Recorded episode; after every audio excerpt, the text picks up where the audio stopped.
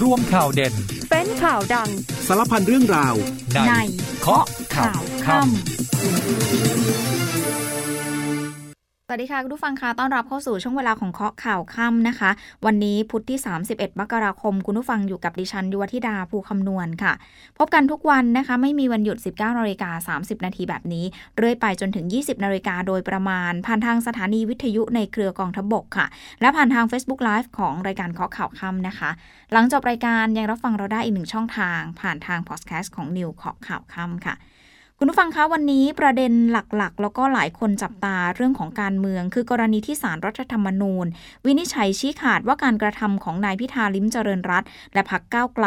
ในการใช้การแก้ไขมาตรา1นึเป็นนโยบายหาเสียง เข้าข่ายล้มล้างการปกครองค่ะ แล้วก็สั่งให้ยุติการกระทำโดยคำวินิจฉัยของศาลวันนี้มีมติเป็นเอกฉันนะคะ แล้วก็วันนี้เองท่านนายกรัฐมนตรีก็ลาป่วยค่ะ เพราะว่าติดไข้หวัดใหญ่ รายละเอียดเปิดเผยโดยคุณชัยวัชรงค์โฆษกรัฐบาลนะนะคะ บอกว่านายกรัฐมนตรีแจ้งขอลาป่วยในวันนี้ เพราะว่าเป็นไข้หวัดใหญ่สายพันธุ์เอ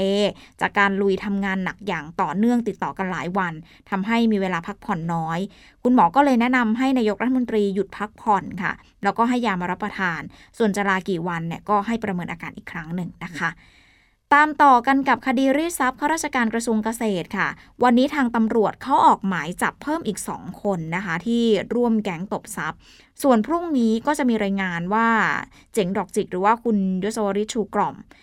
นัดนักข่าว 10 โมงนะคะ 10 โมงเช้าจะแถลงชี้แจงกรณีที่มีชื่อร่วมอยู่ในแก๊งนี้ เดี๋ยวสักครู่มาติดตามค่ะ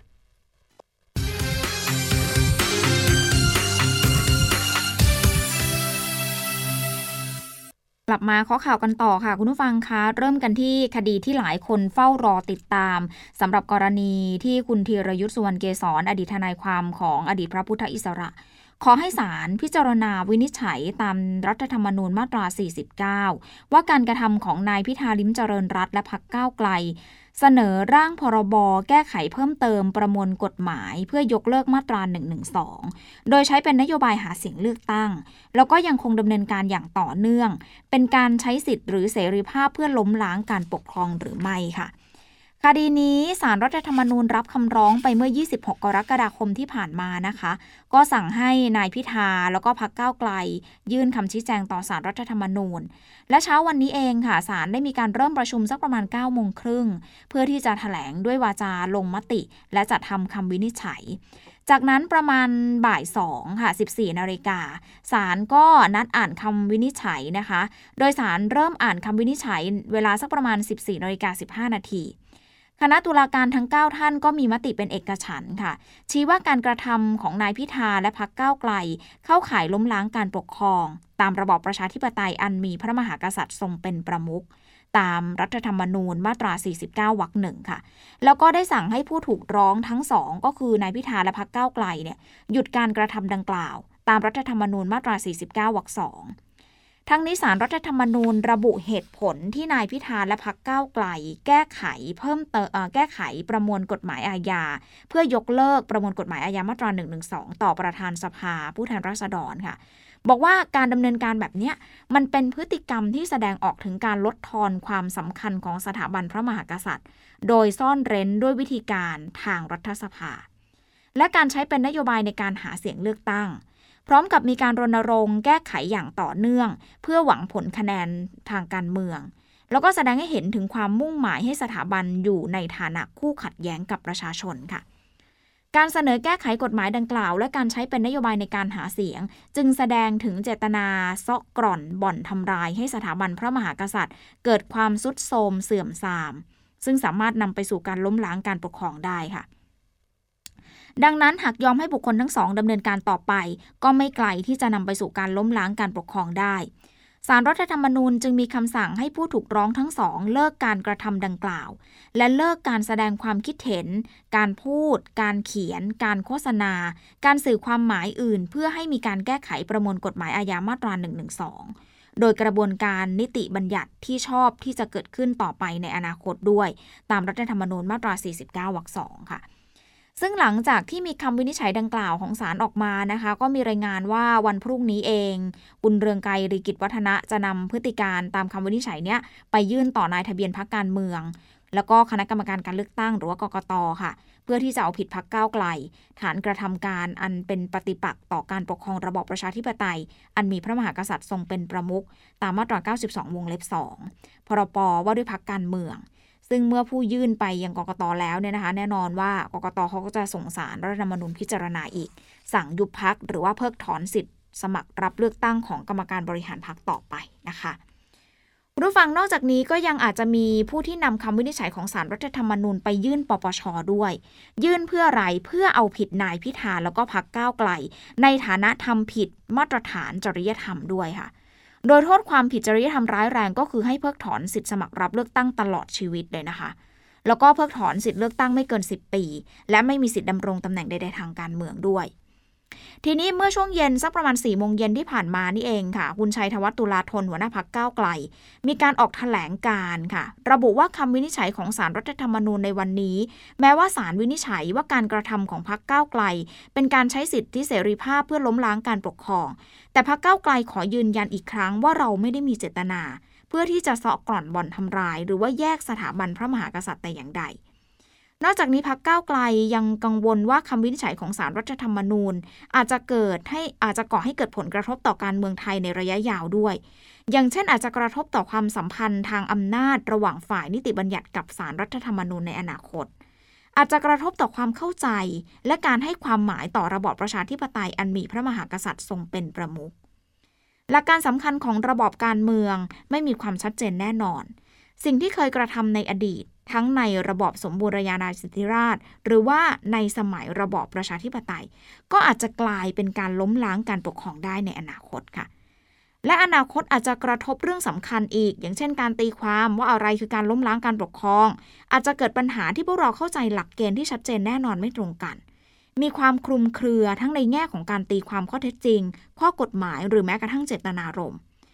คำวินิจฉัยวันนี้คุณชัยธวัฒน์บอกว่ามันอาจจะก่อให้เกิดปัญหาต่อดุลยภาพระหว่างประชาธิปไตยกับสถาบัน ในระบอบการเมืองไทยในอนาคตค่ะ แล้วก็อาจจะทำให้สังคมไทยสูญเสียโอกาสในระบบรัฐสภาในระบอบประชาธิปไตย ในการที่จะหาข้อยุติความขัดแย้ง หรือว่าความคิดเห็นที่แตกต่างกันในสังคมในอนาคต พักเก้าไกลขอขอบคุณกำลังใจจากประชาชนที่ส่งมาให้พวกเรา หลังจากที่มีการอ่านคำวินิจฉัย แต่ว่าอย่างไรก็ตามคำวินิจฉัยในวันนี้จะไม่ได้กระทบเฉพาะพักเก้าไกลเท่านั้น แต่จะกระทบกับความเป็นประชาธิปไตยกระทบกับความเป็นประชาธิปไตยของประเทศไทย และสิทธิเสรีภาพของประชาชนทุกคนค่ะ ดังนั้นสิ่งที่เกิดขึ้นในวันนี้ และผลที่จะเกิดขึ้นในอนาคต จึงเป็นเรื่องของพวกเราทุกคน ไม่ใช่ของพรรคก้าวไกล เป็นเรื่องของอนาคตของระบอบประชาธิปไตย ส่วนที่คุณปิยบุตรแสงกนกกุลโพสต์ข้อความระบุว่าไม่เห็นด้วยกับคำวินิจฉัยของสารรัฐธรรมนูญ ทั้งผลของคำวินิจฉัย เหตุผลประกอบคำวินิจฉัย แล้วก็การออกคำบังคับของศาลซึ่งอ้างว่าเพื่อประโยชน์ในทางวิชาการ จำเป็นจะต้องใช้เสรีภาพในการวิจารณ์คำวินิจฉัยของสารรัฐธรรมนูญ และขอให้ผู้ที่เห็น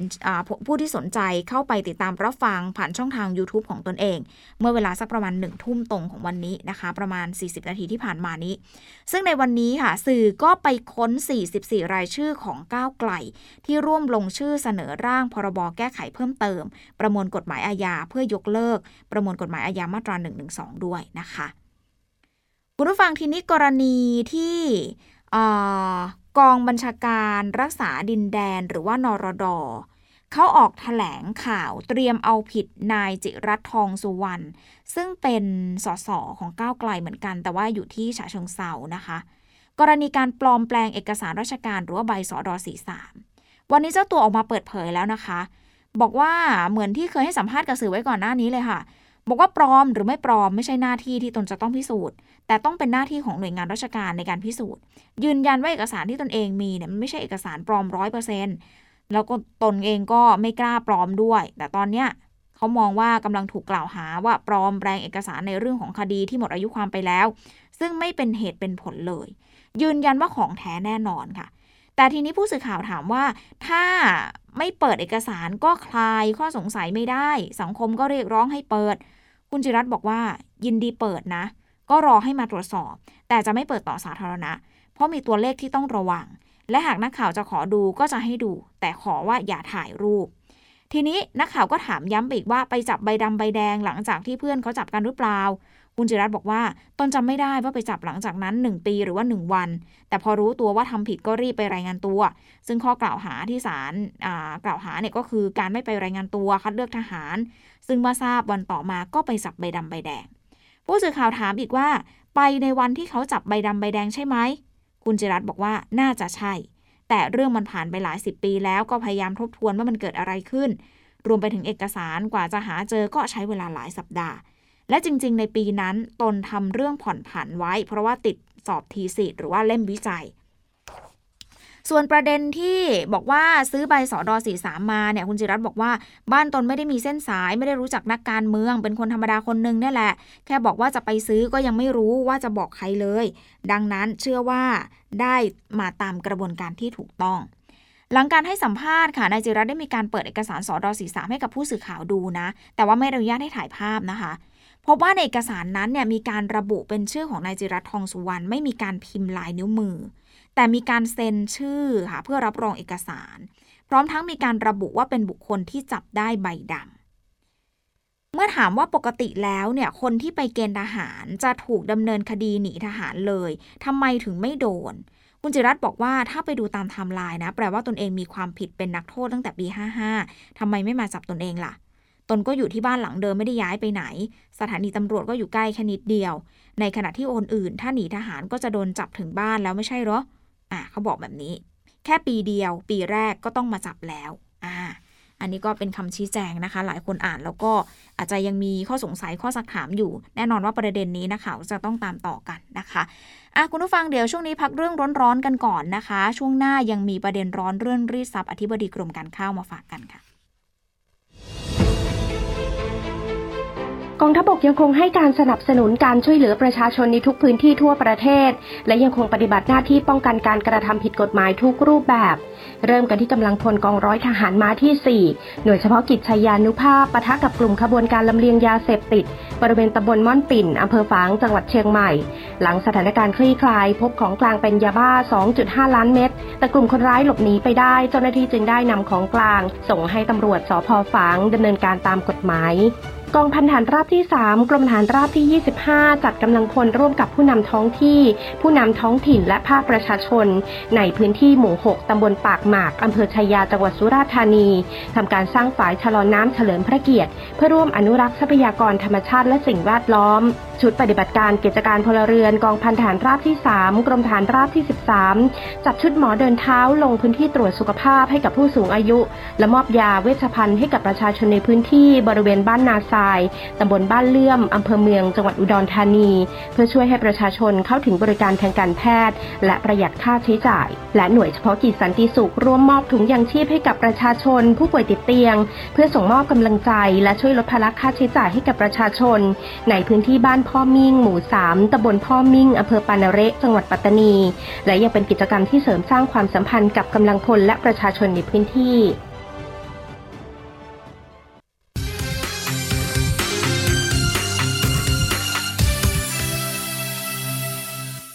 ช่วงสุดท้ายของข้อข่าวค่ำค่ะ คุณผู้ฟังยังอยู่กับดิฉันยุวธิดาภูคำนวณนนะคะ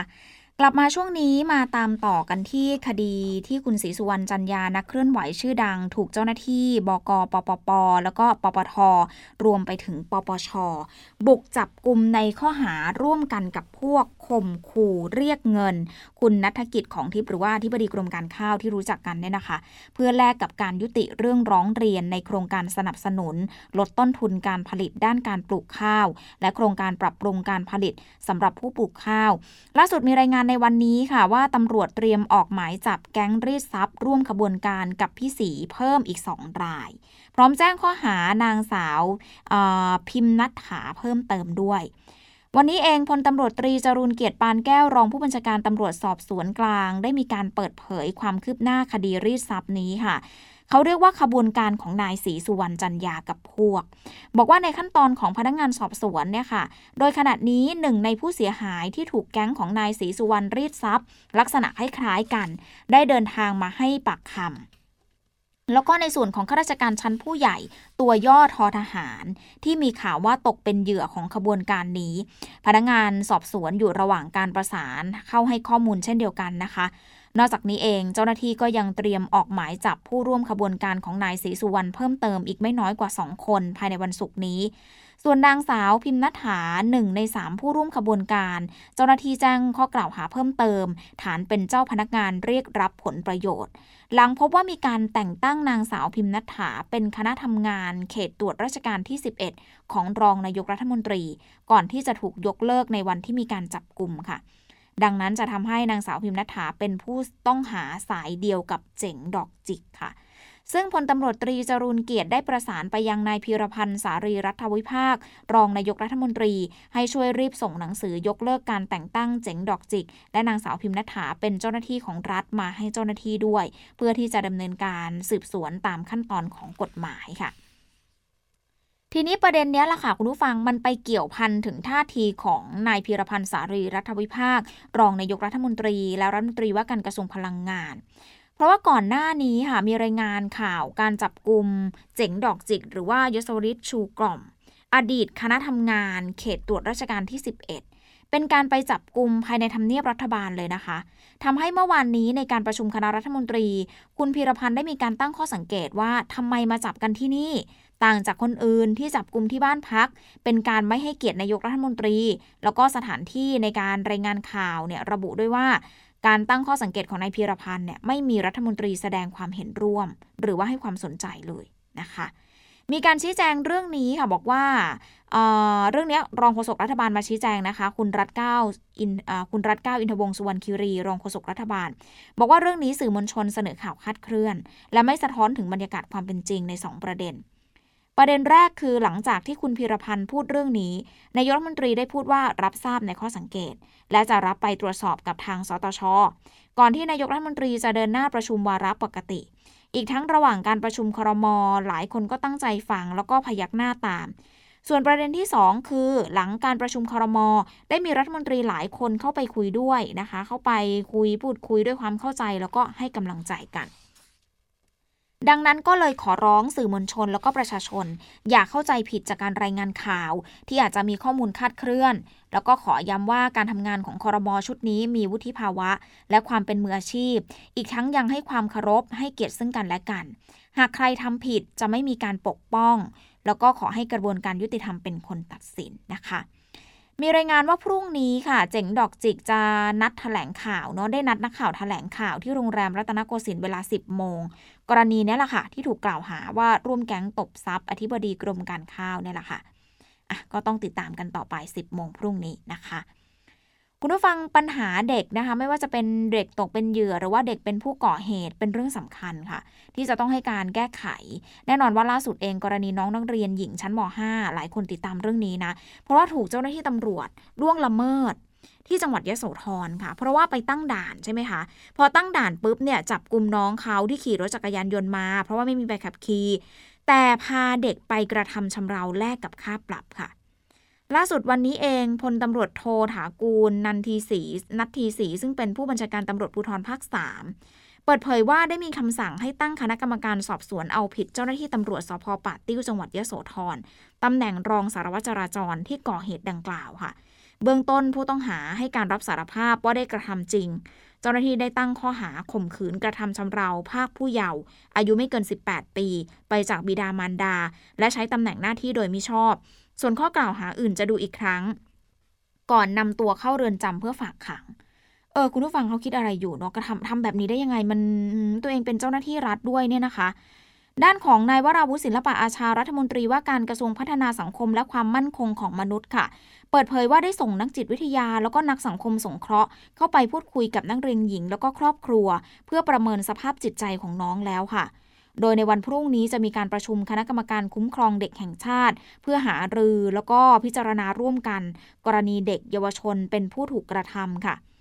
คุณผู้ฟังรู้ไหมว่าช่วง 11อ่าช่วงหนึ่งปีที่ผ่านมาเนี่ยนะคะ เราเห็นว่ามีคดีเกี่ยวกับเหตุการณ์ที่มันเกิดขึ้นกับเด็ก กับเยาวชนเป็นผู้ถูกกระทำเนี่ยค่อนข้างที่จะเยอะทีเดียวนะคะ นอกจากนี้ก็จะมีการคุยกันถึงเรื่องของเด็ก เรื่องของเยาวชนที่เป็นผู้กระทำความผิดด้วย ว่าควรที่จะลดอายุของเยาวชนลงมาไหม หากลดอายุแล้วจะช่วยป้องกันเหตุร้ายตามที่คิดไว้ได้จริงหรือไม่ อันนี้ก็จะมีการวิเคราะห์กันนะคะ ส่วนความคืบหน้าการทำร้ายนักศึกษาปทุมวันเสียชีวิต ภายหลังสามารถจับกลุ่มผู้ต้องหารายที่ 4 ได้ค่ะ ตำรวจนำตัวนายเพชรมงคล ผู้ต้องหารายล่าสุดไปสอบปากคำระบุว่าวันเกิดเหตุได้เข้าหาเพื่อนที่มหาวิทยาลัย เข้าไปหาเพื่อนที่มหาวิทยาลัยอุเทนถวาย แต่ว่าอาจารย์มาพบก็เลยไล่ให้ออกไปจากสถาบัน เนื่องจากว่าตนเองเนี่ยพ้นสภาพการเป็นนักศึกษาไปแล้วเมื่อปีที่แล้ว โดยระหว่างที่เดินออกมาเดินออกมาเขาเดินออกมา 3 คนนะ ได้เจอกับเพื่อนที่อยู่ข้างนอกอีก 6 คน จากนั้นก็พากันเดินไปตามเส้นทาง แล้วก็แวะถ่ายรูปที่รั้วช่างกลประทุมวัน เพราะว่าทราบว่าสถาบันดังกล่าวเนี่ยยังหยุดทำการเรียนการสอนอยู่ ไม่ได้ทำเพราะว่าตั้งใจจะสร้างคอนเทนต์หรือว่าเยาะเย้ยหาเรื่องสถาบันคู่กรณี แล้วก็อ้างด้วยว่าเห็นฝั่งคู่กรณีเนี่ยเขาเดินมาพร้อมมีด ก็เลยเข้าไปต่อสู้เพื่อป้องกันตัวนอกจากนี้ยังได้มีการอยอมรับนะคะว่าเคยบริจาคเงินให้กับคนในกลุ่ม เพื่อช่วยเหลือค่าข้าว ค่าน้ำมันประมาณ 4 40-50 บาท โดยไม่รู้ว่าจะนำไปใช้อะไร ส่วนกรณีที่ตัดผมหลังก่อเหตุเสร็จ เพราะว่าต้องการอำพรางตัว หลบเลี่ยงการจับกลุ่มของตำรวจ และไม่ให้ฝ่ายตรงข้ามต้องมาล้างแค้นเอาคืน โดยผู้ต้องหายอมรับว่ารู้สึกผิด แล้วก็เสียใจกับสิ่งที่ทำไป อยากขอโทษพ่อแม่ ญาติพี่น้อง แล้วก็เพื่อนของผู้เสียชีวิต แล้วก็อยากฝากรุ่นน้องให้คิดให้ดี เพราะสิ่งที่ทำไปแล้วแก้ไขอะไรไม่ได้ สุดท้ายได้แต่รับสารภาพ และคนที่เดือดร้อนก็คือพ่อแม่และคนที่อยู่ข้างหลังค่ะ คดีนี้ผู้ต้องหา 9 คนตามหมายจับสารอาญากรุงเทพใต้ เบื้องต้นเจ้าหน้าที่แจ้งข้อกล่าวหาทั้งหมด ฐานร่วมกันฆ่าผู้อื่น ร่วมกันพาอาวุธเข้าไปในเมืองที่สาธารณะ โดยไม่มีเหตุอันควร และหลังจากสอบปากคำเสร็จสิ้นค่ะ พนักงานสอบสวนจะควบคุมตัวผู้ต้องหา ไปขออำนาจศาลฝากขัง พร้อมคัดค้านการประกันตัว เนื่องจากเป็นคดีร้ายแรง เกรงว่าจะหลบหนีนะคะ คุณฟังทีนี้ไปดูกันที่เจ้าหน้าที่ตามหาอยู่นะ ตอนนี้ว่าใครเป็นเจ้าของสำหรับไอซ์ไอซ์ล็อตใหญ่เลยล็อตใหญ่จริง ๆ คุณฟัง 25 กิโลกรัมลอยอยู่ทะเล